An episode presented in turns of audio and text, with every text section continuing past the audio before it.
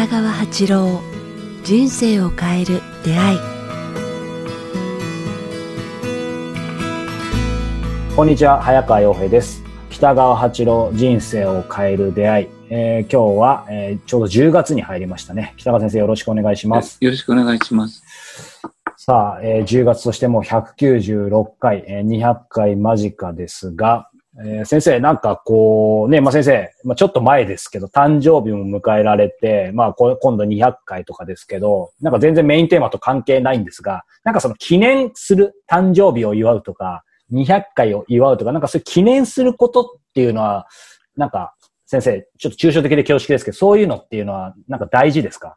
あ、なんか、あの、励みとか、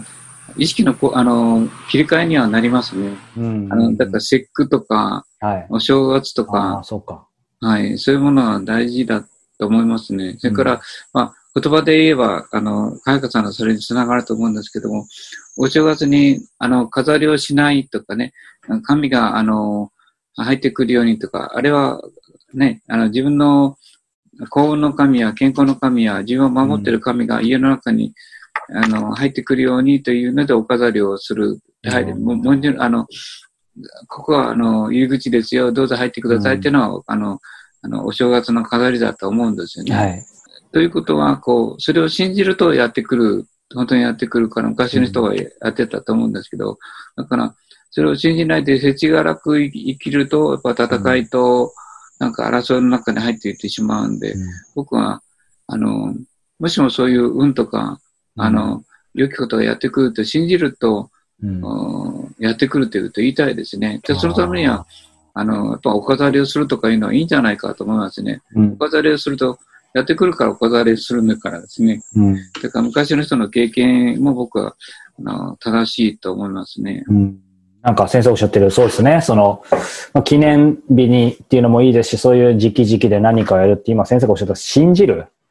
信じるって本当に大事ですね。そう、だから誕生日祝うっていうのは、その人に良いことが起きるって、うん、あの、健康に生きるようにって祝うことだと思うんですね。言ってまだで生まれたことを祝うことだと思うんだけど、うん、そこに良きことが起きるっていうことを信じるために祝うんだから、うん、それをやらないと良きこと起きないっていうか、なんか、そこにあるのは、まあ、そういう現象は祝うことや飾ることやそういうことでやってくるっていうことを信じるっていうことは、神、神というか我々を守ってるなんか不思議な力というものがあるということを信じると、うん、それをこう導入するという考え方になると思うんですよね。うんうんうん、あそういう意味では、こう、僕のね、ちょっと身の回りで、やっぱ、あの、先生のリスナー、この番組聞いてる方いるんで、まあよかったら、あの、聞いてみてほしいって、ゆるい感じで僕に質問の投稿をもらったことがあって、今の信じると連動してると思うんですけど、よくね、先生、こう、お金の話ですけど、お金は後からついてくるとか、金は天下の回り物っていう言葉あるじゃないですか。この辺っていうのは、こう、まあ今の信じる、まあ信じたい ですけど、先生、どうお考えなのかなっていうのはちょっと聞聞いてほしいなっていうのをったんです、うん、そうですね。あの、私は決して今までの大金持ちにななれなかったんですね。でも、お金で生活に人があの困るっていうこともなかったんですね。うん、で、私は朝から晩まで働いたというのもないんですね。まあ一時期一生懸命働いた時期ありますけども、ずっと何十年間会社に働いて一緒にローン、あの、貯めて、家を、あの、たあのローンをして、うん、で、え退職金をもらってっていうふうに、こう、お金に奉仕してこなかったんです。お金に奉仕。お金を得るために自分の労働力を売ってこなかったんですね。うんうん、ところが私がしてきたのは、こう、人の心や良きことや断食や、ゆっくり生きることや、時間を楽しむことをやってきたんですね。根底にはそこにあったんです。お金はあったのについてくる。自分が、あの、なんかね、信じて、えー、うん、あの、浮遊意識に生きるって言いますかね。だから、そういうことをやってれば、そのことを信じる、神の、さっき言った神の導入みたいなものなんですけども、うん、あそれを信じてくると、そんなにあ正しくあて、あの人を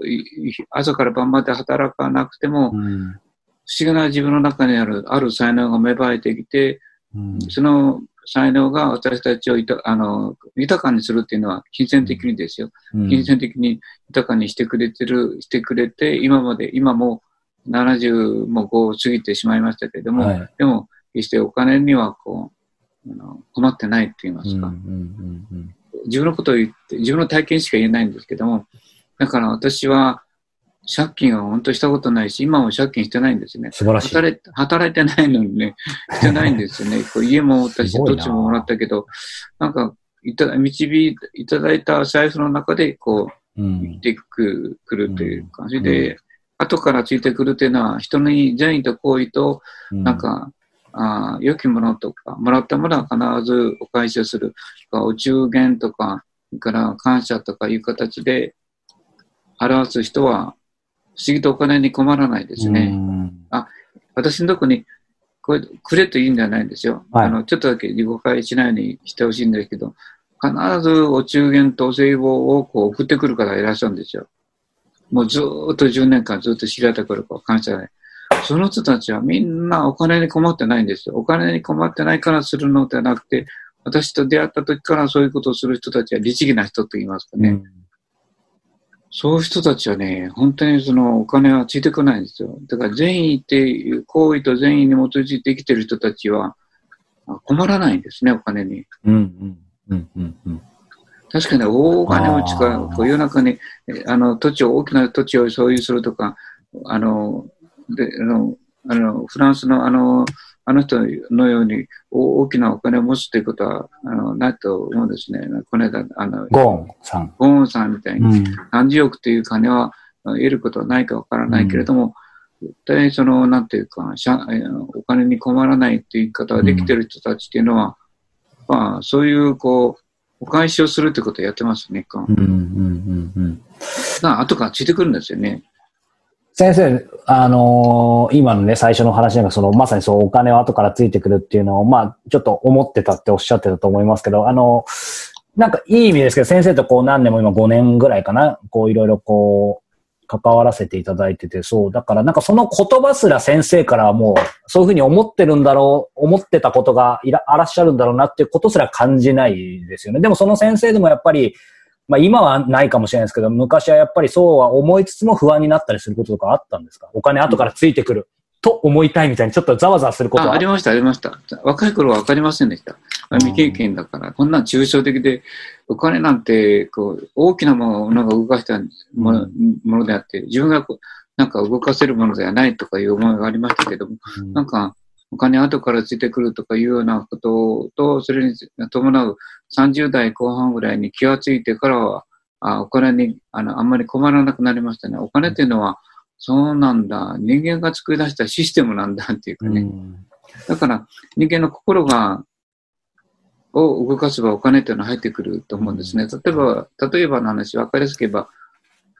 音楽のコンサートみたいなもんですね。はいいいよ、あの、コンサートやればみんなが寄ってきて、うんお金という形で、あの、心地よいエネルギーを買いに来るじゃないですか。はい。だからやっぱ、えー、音の、音が雑音に近いで、音なイライラした音楽を流してくると人が寄ってこないから、あそこにお金がたまらなくなりますよね。だから、その逆の考え方をすれば、あお金は、こう、良きエネルギーの交換っていうかね、うんうんみたいなもんなんですよね。うんこうお金っていうものは。うんうんだから、いいものに対してお金をよく、あの、はうん高くても払おうとするという傾向がありますね。そうするとやっぱりね、今も僕話しながら思いましたけど、お金は後からついてくる、後からついてくるってね、みんなよく言いますし、今の話でもね、こう、そこの言葉だけを取っちゃうと、えーまあ、ちょっと僕みたいに、あの、理解力が低い人間だと下手すると、こう、先生の話の本質分かってないとね、あ、お金後からついてくるんだ。じゃあまあ、なんとかなるか。まあ、適当にやってれば、なんかお金入ってくるんだろうってことじゃないってことですよね。今の話でいくと。つつもうそこにやっぱ努力がいるっていうか、ね自分の心を、なんか、根本的に善意と人のために役立って、良きエネルギーを、あの、自分が出せるように、人から嫌われるエネルギーを出してると、その人のお金が入ってこないんですよ。うんつまり、あれですよね。こう、お金は、〇〇の後からついてくるって、その〇〇忘れちゃいけないわけですよね。今、つまり良きエネルギーを例えばね、うん与えるとか交換した後からついてくる。そこがか、ね、まあ日本語っぽく、あの、韻で隠してるのかもしれないですけど、そ、そこ忘れちゃいけないですよね。人々に心地よいものを与える波長を持った人はお金が集まるんですよ。笑顔とか、うん優しさとか思いやるとか、そういうものに対してはみんな捨てておけないし、助けてあげたいし、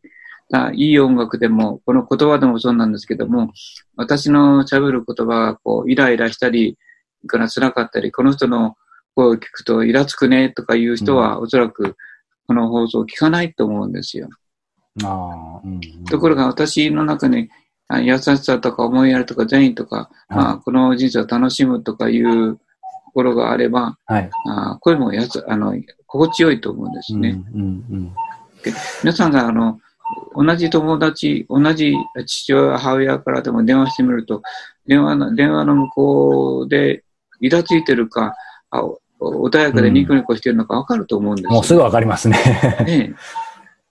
え。と同じように、やっぱ、ということは、その人の心の状態や心のありようがこう穏やかだと、人はそこの良きエネルギーを感じると、その人に、うん。じゃあちょっと小遣いであげるよとか、うん。言っていかないかとか、食べておいでよとか、うん喧嘩したくないからですね。イライラする人を呼びたくないからですね。いやでもなんかそういう意味では、こう、これ聞いてる方もそうですし、僕もそうですけど、あありがたいですね。つまりそのお金は後からついてくるよっていう言葉があって、まあまさに先生ね、謙遜されてますけど、こう先生の今、こう、なんか緩やかにね、まあ本当にそういう意味で暮らしてらっしゃる、その見本、いい見本がいるわけじゃないですか。だからすごく、そうですね。それも早川君が言うように絶対の真理ですよ。うんうん、あの、良きことをしてれば本当に、あの、ちょっと時期がずれて、たあの、気気候と一緒ですね。うん6月23日に太陽真上にね、昼と夜のあれが、あの、なんか変わってきて、あの、夏至になりますよね。でも一番暑いのはそれから2ヶ月遅れじゃないですか。うん6月じゃなくて8月で。そうですね。で、まあ、同じように、この8月の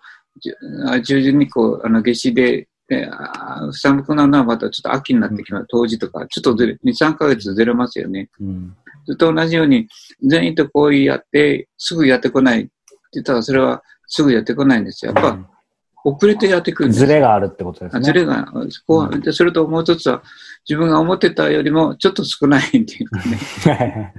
うんなんかおもお面白いですね。その神様というかね、なんかそういう見てるんですよ、ねちょっと少ないんですよね。だから、うんえっていう、でも、